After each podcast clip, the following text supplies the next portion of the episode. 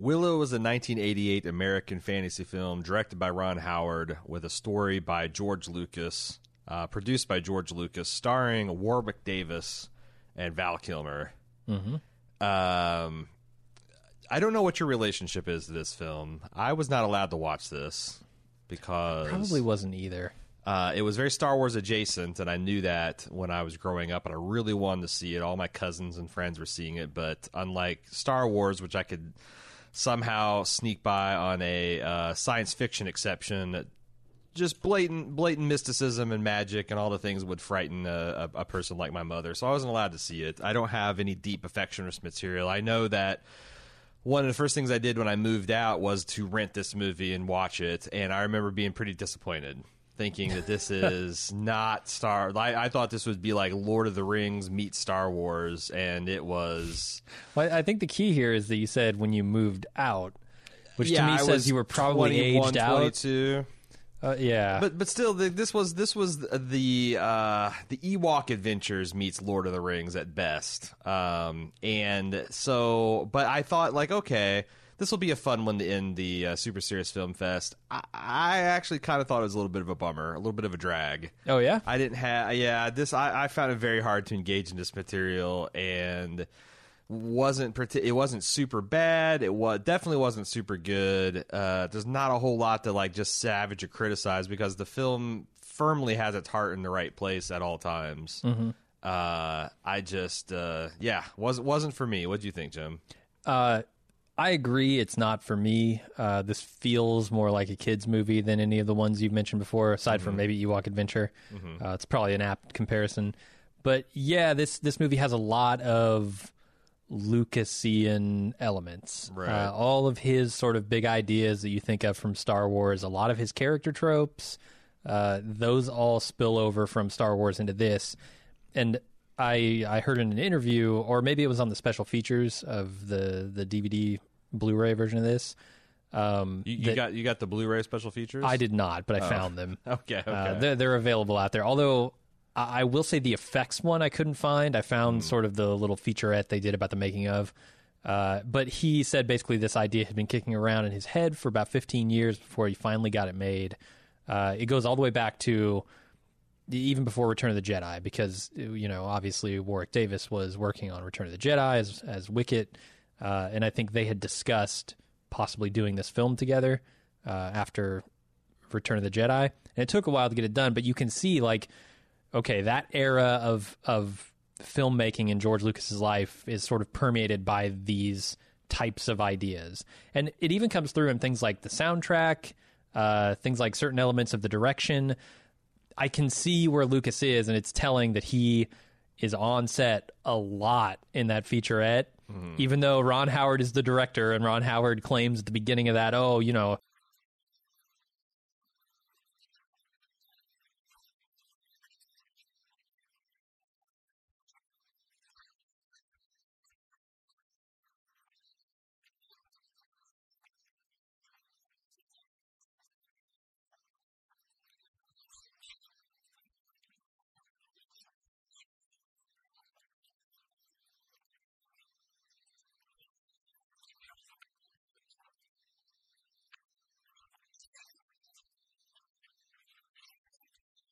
I never got that impression watching the featurette. And so there's a lot of Lucas in this film. Well, that's true of like you know. I think that it's as as much Spielberg is a big part of uh, Indiana Jones. Like I think that the same deal. Lucas is on the set and kind of co-directing that a lot. Uh, even though Lucas isn't the credit director for any of the other Star Wars, like it's obvious that he's on set every day. So yeah, yeah. No, I. Um, I, I definitely feel what you're putting down here. Um, should we go with like a description of this film before we get into spoilers, just so people that might not be familiar with the film? Yeah. Uh, so Willow is named after uh, the character, the main character played by Warwick Davis, who is uh, from a tribe of dwarves called the Nelwyn, and they get embroiled in a civil war. Uh, from the human culture, which is, I, I believe their name is the Dishkini. Dishkini? Uh, Daikini. yeah. Daikini.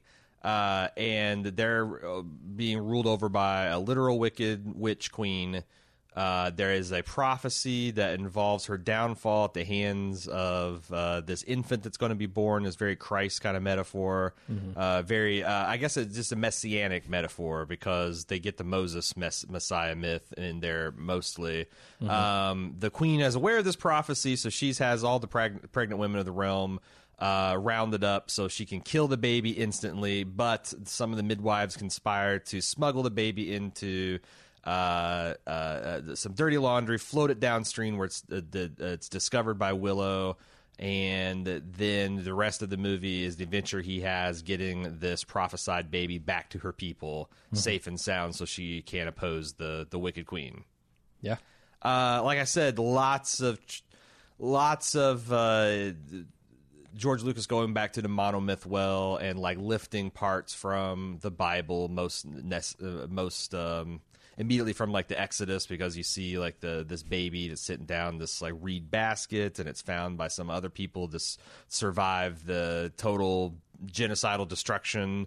Um, and I, like I said, it's like th- this movie. Like, uh, there's an interview where um, George Lucas essentially said a lot of my films are about the little guy going against the system, and why try to bury the lead? Just just get a little guy to be the actual hero. Yeah, it's the most literal interpretation of that. Yeah, yeah, and ju- it's it's it works on a lot of the same level like the the Fellowship of the Ring does because you've got this you know person who's very small in stature uh, and um, he just w- kind of wants a normal life and he's thrust into the limelight. I guess it's slightly weakened by the fact that he has like magical powers. Okay. Where Frodo truly was an everyman, like he didn't have anything special. That's one of the reasons you could trust him with the ring, right? Um, but yeah, it, it, it works fine. It's just really slow. The comedy is very broad, and uh, th- there's a couple things I will say that like the third act engaged me in a way I wasn't uh, prepared for because I thought like the trap they laid for the enemy forces was reasonably clever. Uh-huh. You know, like I've uh, they they they hid their forces and they lured them out and then they surprised them and forced their way through the gate. That was kind of cool. Uh, there there are some really good effects in this movie that are pioneered that we'll talk about a little later. But Yeah. the, the the thing that I really wanted to get to because when you when you see this movie and you know that it's made in 1988, which is not a very like politically correct time. Sure. You go, okay, there are a lot of little people in this. How is that going to age? And I think it aged mostly pretty well. Mm-hmm. Uh, they they felt like they were not, for the most part, making fun of these people. Uh, they weren't the the butt of jokes. I, I think it aged pretty well. Yeah, because I think that this was. I think George Lucas made this from a pretty pure place of heart. Yeah. That he had worked with a lot of little people in productions where they've been wearing latex masks and stuff, and you also you see them they're cast and like when you need a like the the captain of the fucking lollipop brigade and.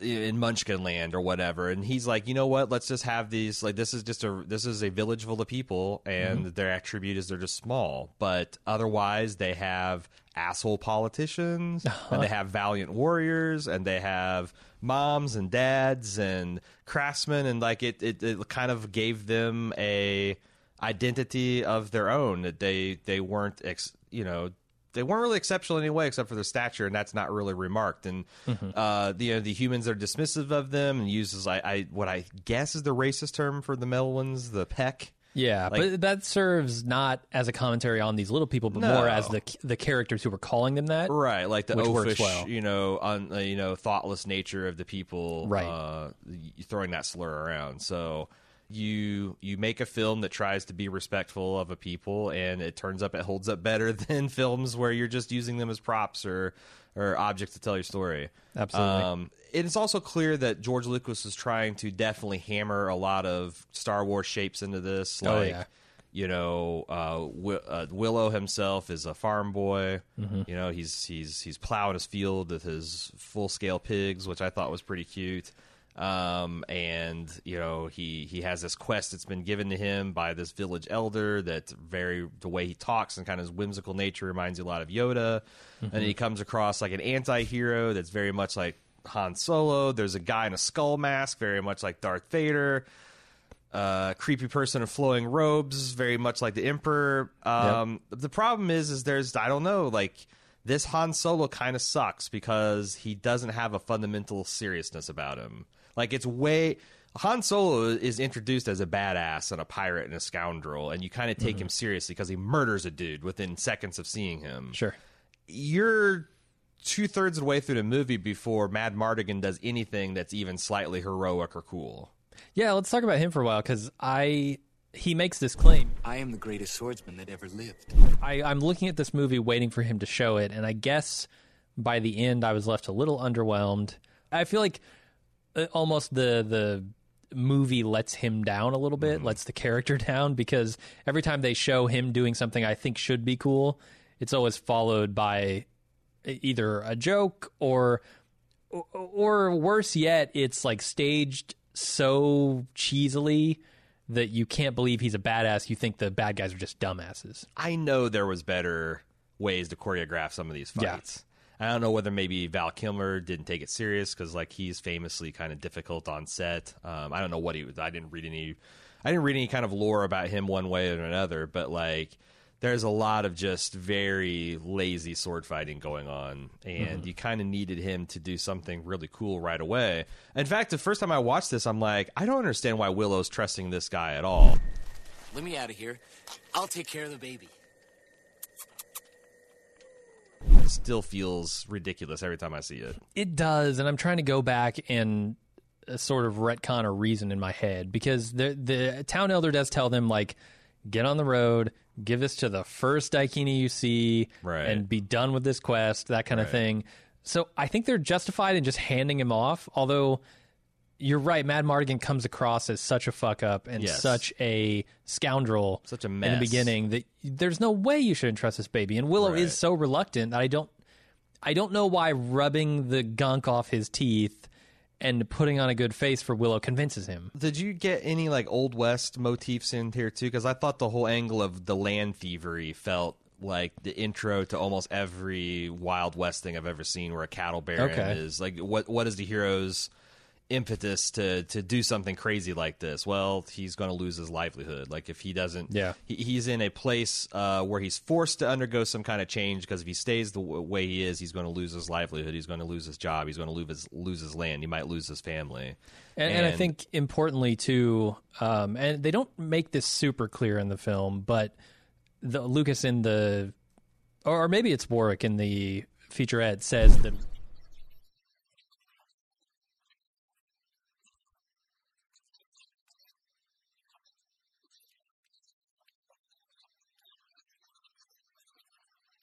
you kind of get the impression too that he he's a failure at both. It's so yeah, and the show is just so kind of pro stage magic. The fact that Uh-huh. like the actual magic, the magic uh, petrifying acorns fail Willow in his final confrontation, but good old fashioned misdirection and sleight of hand sees him through. Like Yeah. did David like did, did the I don't know. I feel I feel like five year old David Blaine sees this movie and it changes his life forever. Probably. You know, this I is think how this you is change. the one. This is how you change the world. This is how you can free people with with uh, fucking stage magic, Yeah, up but close street magic. the the themes of this movie are very much tied to that, right? It's it's something along the lines of uh, what the the High Aldwin tells him. You lack faith in yourself. More than anyone in the village, you have the potential to be a great sorcerer. Now, when you're out there, listen to your own heart. These will protect you. Acorns? They're magic. They arguably in this film want to create a scenario where magic is trusting in yourself, right? Believing your your intuition is correct. Um, and I think they they sort of undercut that too. They undermine it by actually making these acorns magical. I think it would be much more effective. And I was surprised when the one fell on the bridge and it turned the thing to stone because I was assuming all along, okay, well, Magic this is beans, kinda. this is to teach him a lesson. Yeah, when he finally gets to where he needs to use these acorns, he'll use them. Nothing will happen, and all he'll have is his wits left. And they go that direction, but they also make the acorns magical, and I don't think it was as effective as it could have been. Yeah, I agree with that. Um, that if you're going to have the, the, you know, it's like nothing about a power. It's just like his intrinsic, you know belief in himself and, and confidence, then you don't need the, the the the magic acorns to be subverted. I was actually so one of the things I thought worked surprising well is the baby as a central character. It's pretty rough, you know, that like you just have a baby and it's a MacGuffin. It's a living MacGuffin. Mm-hmm. I thought that they did a really good job with like just really patiently getting certain expressions from the baby where it gets a performance. Like it looks skeptical and it looks mm-hmm. like oh, bro, it has like these oh brother, I can't believe this thing's going, and it looks happy and sad. They got a lot of good performance out of the goddamn baby, which Yeah. is super key because if that didn't work, then it's it's really ridiculous.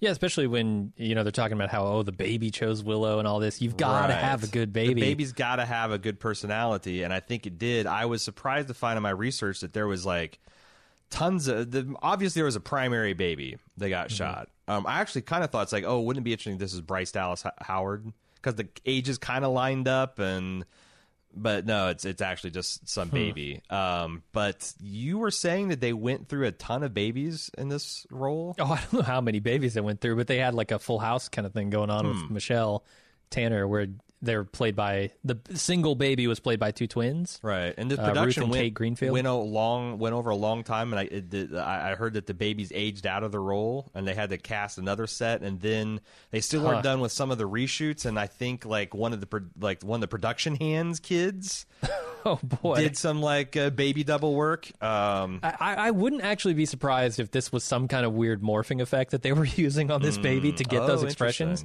Because this is the movie that sort of pioneered ILM's morphing technology. It's so weird because it happens a full like four or five years before it debuted to great effect. I guess so. It's like this is the first of this type of uh, special effect. Then they did a little bit in the Abyss, and then of course Yeah. like it really strutted its stuff in in Terminator 2 Mm-hmm.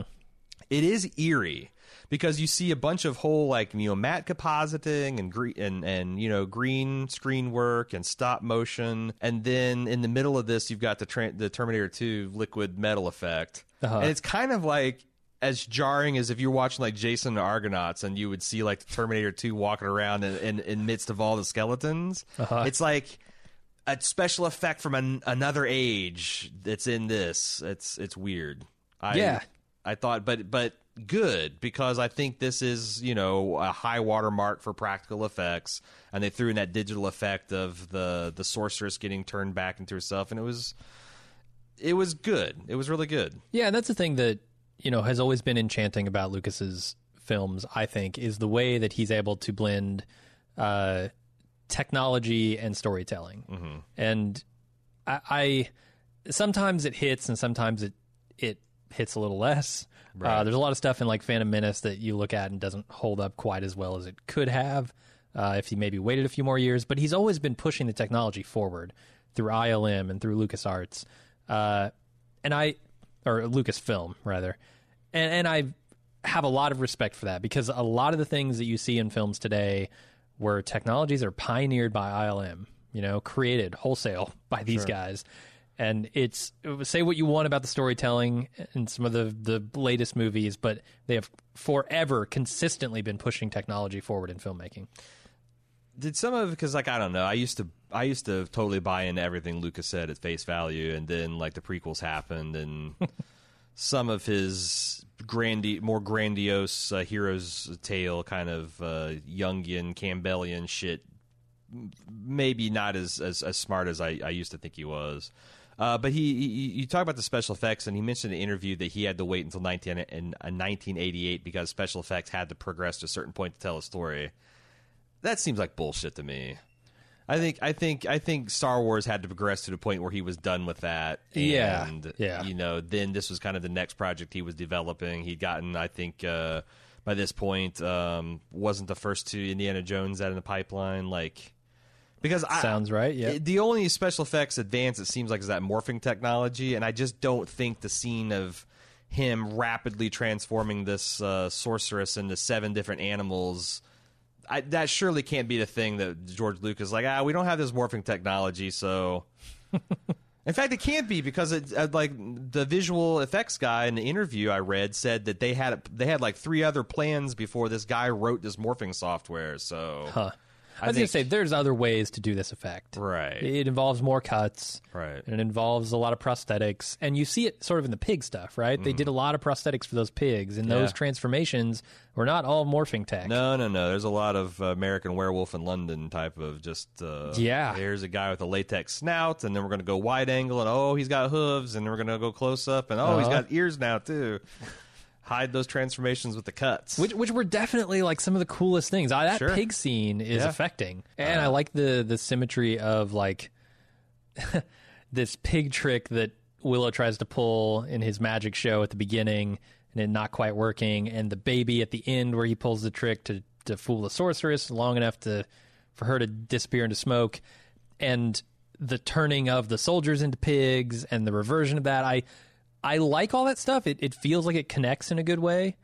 Uh, but I don't think you needed that tech to tell that story. Nah. After I've seen this movie, because I don't think I've seen this movie since Lord of the Rings came out, I feel like that big that wizard fight between Saruman and Gandalf was completely bitten from the fight between Squirrel Lady and Evil Queen, because they're fighting in this like poorly lit like studio of Blackstone, and they're coming at each other with staffs, and they're uh, like that part where she's like bouncing the old lady off the walls and spinning her around. Like Uh-huh. that's that's totally Christopher Lee and uh, fucking the other guy. I've I've spaced on Gandalf's McKellen. name. Ian McKellen. It's that's totally them going at in the in, in Saruman's tower. Vorthank, isn't that? Isn't that the, the I don't know the name of the lord? tower. So I, I I thought that it's like there's clearly that this is weirdly influential in a lot of different ways. Uh, in fact, I thought there was a lot of I thought there was a lot of like um, the armor from game from Lord of the Rings in this movie. Like there's uh this this army that Madmartigan fights with this Airk guy looked a lot like the Rohirrim's armor in the Lord of the Rings, Return of the King, all that kind of stuff. Um, I felt like there was a lot of Peter Jackson this this movie being influential to his look and feel of some particular things. I thought the design of Queen Bavmorda was rich, really interesting. Like late in the movie, she reveals that she's got this like Mumm-Ra type of design, like she's a mummy Yeah. underneath all there. And she turns starts turning an old woman. I thought it's like, oh man, we're gonna go full on Mumm-Ra. That'd be fucking cool. I wasn't sure if that was just simply what she chose to war or if it served some purpose, if she had had some hideous scarring somehow. Right. Um, there, there's a lot of cool art design stuff. Like I really like Madmartigan's uh, sword gauntlet combo. Little weapon he's using. I like uh, Sorsha's sword. I thought was pretty cool. It's like serrated on one side and Right. uh, very sharp on the other. Uh, yeah, there's and I don't know. I I wasn't too enamored with the skull face, you know, He Man type Right. villain there. General Kale. Yeah, General Kale wasn't doing it for me. Did you? I, I, so I guess that that's a reference to some infamously tough critic that George Lucas had a bone to pick with, and I read that, also the two-headed goofy dragon was called an Eber Eborsisk Uh huh. to represent Ebert and Siskel. Um, okay, Is that because I can't imagine that George Lucas has had much criticism, like negative feedback at that point. So I certainly it's not like a Because I know Roger Ebert wasn't as in uh, in love with Star Wars in the beginning as he eventually grew to appreciate it. Okay. Uh, so I don't know, but uh, I, to me that's always weird. It's like why take shots at movie critics in your? I mean, these are pretty inoffensive. Like, I didn't. I would never have gotten these. No. If someone didn't explain it to me on uh, the internet, but still, it's like, huh, interesting. So, did you, in any of your research, see like some of the evidence that people had pointed to the earlier drafts, where a lot of the things that I didn't like about the film a lot of things I don't like about the film is like it seemed like they went for a lot of broad comedy and action set pieces when I did not know enough about the character situation. Honestly, other than Willow, who I kind of like just because he's a very likable guy, Warwick Davis is mm-hmm. very likable and he's an appealing, engaging actor. Like I didn't understand why I cared about any of this plot. Like this woman is an evil queen just because the movie tells me so, and she's got that wardrobe. Uh, I feel like, and I guess yeah, they they made the point of that she had enslaved all the pregnant women in this crazy thing. But like, Yeah. you know, like a General Kale, like he's supposed to be this big dangerous guy, but I don't really see him doing anything villainous. Um, Madmartigan's supposed to be this badass, but it's like nothing quite lands. And I read that in the original, there's a lot more fleshing out to, especially Madmartigan and the Sorsha characters. That Okay. this Madmartigan was supposed to be a knight of the kingdom of Galadorn, uh, which General Kale mentions having destroyed uh, to Queen Bavmorda in the beginning. So you already see that there's bad blood between these two factions. Uh, the character Airk was painted out to be his only real friend. Um, but his recklessness got him in trouble, and then he got in a love affair with a woman that caused him to desert the army, which is why there's this bad blood between obvious affection, but bad blood between them. Um, Yeah, and- all of that stuff is still in the film, right? But it's Right. not quite in the film. It's, it's It's- more like these are things that are mentioned. Galadorn is mentioned. Uh, Airk's Airk's part of that clan, that kingdom, whatever it was. I had to actually go to the Willow Wiki Right. on, on Fandom.net or whatever the hell and Uh, look up what Galadorn was because it's mentioned, but it's never explained. Well, and, and the real the real tragedy is like because I thought the whole romance with Sorsha just came out of fucking nowhere. But there's scenes that were cut where this uh, this kingdom of Tir Asleen, which is where this uh, god baby is from, uh, the Sorsha was actually the daughter of the emperor of that kingdom, which is supposed to be like you know a, a tribe of of good virtuous people. Um, and the fact that her father is not dead, but he's imprisoned in like the ice by Bavmorda, and he gets freed later on. And he actually has like there's a cut scene where he makes a plea for his like explains her what's happened, and from entombment of ice, he makes a plea for her to turn good and to save them all. That makes a lot of her like. s- What appears like sudden change of heart, like oh, this cute boy is kind of into me. Yeah, yeah. But only because he's in a love potion. Like it's Th- just so much of that I had to build some headcanon around like oh well, I could see you know this girl who's under the thumb of her evil queen mother has not had much opportunity for love. And Right. like the the first uh, good looking man who approaches her has wooed her because she's inexperienced. And I'm building this elaborate castle of backstory in my head when it sounds It like in one of the there. seven drafts of this script wi- of which there were and and this was cut for jackassery involving brownies, essentially, probably. Yeah. And there's some cool stuff. Like I, as you mentioned, I quite like the brownies doing the little Putian thing to Willow. Some of that stuff was kind of fun, but holy cow, I hated all the brownie shit. Why are why are tiny beings always cast as such mischievous, annoying characters? Why are they such dumbasses? Like, Yeah, can the- they be?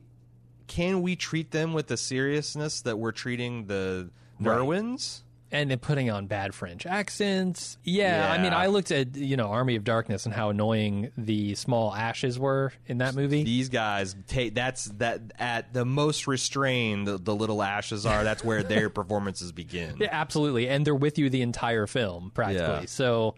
Yeah, there's no escaping the brownies. I think the brownies are the worst part of this movie easily.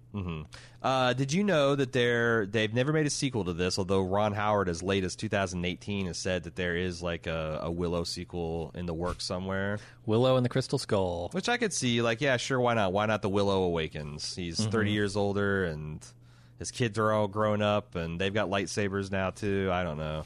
So did you know that even though there hasn't been a a, a, a sequel movie yet that there is a whole series of books and comic books that like completely fill in the backstory of this there's like I- three I heard about official this. canon novels and Yeah. uh It's clear to me that Lucas was looking to recreate the success of Star Wars through Willow. right Like I'm gonna do, I'm gonna do it again. right and I it approached nothing near that. It, it feels like an Ewok Adventures Caravan of Courage kind of thing. It does. The whole production kind of feels that way. I, and I want to talk a little bit about more of those aspects, but it's funny because I'm not sure why it didn't work because I thought that this movie was just a giant financial flop. It turns out it actually was profitable. It did make money. It just wasn't as it wasn't as big of a hit as Star Wars. yeah, Uh, I remember being like pretty popular in my peer group. There was a well regarded like NES game. There was a lot of merchandise that seemed like people were having fun with. I'm actually it, it seemed like a, a a case of Hollywood restraint that they didn't just force a sequel, force a franchise on us. Yeah. No, that's surprising. What do we think of James James Horner's soundtrack? I think it's remarkably John Williams esque at points. Yeah. and it fits the the flavor, the vibe that George Lucas has in all his films. Yeah, I kind of felt like, man, this feels very derivative, like where it's not just absolutely ripping off uh, some of uh, uh, uh, the Star Wars soundtrack, And I felt like they really did aggressively ripped off some of the like romance type music. Absolutely, And there was did. also some of like kind of like the kind of battle transition music. But I guess he also ripped off some classical pieces. And the other thing, but uh, but it kept on warring. And I also read a piece of trivia that the score for this movie, for whatever reason, was was one of the most frequently licensed for uh, trailer work. So like this this uh, Willow score gets used for a lot of high fantasy and adventure type stuff in the 80s and 90s. And like so part of me is like, well is this derivative because it is or do I think it's derivative because I've seen it in 75 different fucking trailers throughout the 80s and Yeah. 90s. Like this is probably cut into Robin Hood Prince of Thieves and this is cut into uh I don't know. I've already I've just exhausted all of my 80s and 90s high adventure fantasy films. Uh but I don't know. It's it's it's tough. It's tough. I think there's a, it's a little bit of both. Yeah, probably. Uh, I will say though that I enjoyed the score. I thought it was very good. I, I wanted to ask you about uh, Sorsha and Madmartigan at the end of this. I think because they make a big deal about oh we got to get this baby back to the king and queen. She'll become the princess and eventually the queen. She'll take down Bavmorda. Uh, I think at the end of this movie, it's shown to be that Mardigan and or Madmartigan and uh, Sorsha are the king and queen. They were kind of the king and queen all along, and they Hmm. come together and raise this baby in Tir Asleen. Yeah, that makes sense because like uh, it seems like at some draft she was the daughter of the emperor. So Right. then as him as a like so she would be the rightful heir, and then he probably demonstrated his his worth, or maybe it turns out he's a prince of the land too. Like yeah, like Yeah. I, I have no problem making that work. Sure. Okay, that's where I ended up on it. So apparently, because apparently there was like some kind of uh, reunion with her and her father at the end, where maybe he would give his blessing for this kind of arrangement. That that they cut that out too. It feels kind of long and bloated for as as small of a story as it as it is, and I. Man, I really wish they cut a whole bunch of stuff. Like I thought, honestly, everything about the brownies was just stupid. It's this side quest to go to a wizard woman that tells her to go to just another wizard woman. It's Oh, that's the thing. This this High Aldwin in the town, uh, Yeah. is made out to be a charlatan. Uh, he he at every turn gets everything wrong. Right, the bones tell me nothing. uh he throws the bird in the air and says, "Follow the bird." The bird goes back to the village. He That's says, "Fuck the bird, follow the river." Go in the direction the bird is flying. It's going back to the village. Ignore the bird. Follow the river. He's shown to be a charlatan. He sends Willow on a quest that is essentially like dump this baby on the first daikini you see and be done with it and come back. And it turns out that that is completely the wrong way to go. He actually needs to, you know, get a quest from Cher Cherlindrea, Mm-hmm. Cherlindrea, I think is her name, the the crazy fairy Right. light lady. Right. Uh, and and apparently, actually, he gets the quest from the baby herself Uh-huh. because Elora chooses him. I see. To me, this this all needs to be condensed. Like the Yeah. the village elder, the high elder, uh, Alda, Alden or whatever the hell his Mm-hmm. name was. He should tell you go fetch this woman who's been turned into some kind of tree squirrel. Yeah. Here's a magic wand you need on your quest. Uh, he and go. Uh, and and go to the crossroads because you need to get this person back to. I I don't know. It's, it seems like there's a way to collapse this and, and not have Madmartigan strapped up in some fucking gibbet. Just have him like because have him be like the defeated army that like hey we just tried to go against the queen. It's useless. But hey, there's this new hope of this mm-hmm. baby that might fulfill the prophecy. Like you got a 90 minute movie that's a hell of a lot better just doesn't have any fucking brownies then you can then choose if you want to punch it up and give the adult something you have a prologue where you, un- you explain who Sorsha is and who fucking Madmartigan is mm-hmm. so that we actually care about these characters for anything other than just like props. And but it's just in this no man's land where it's too long and bloated for kids to really enjoy and it's too shallow and uncomplicated for adults to get into. I think um, you're right.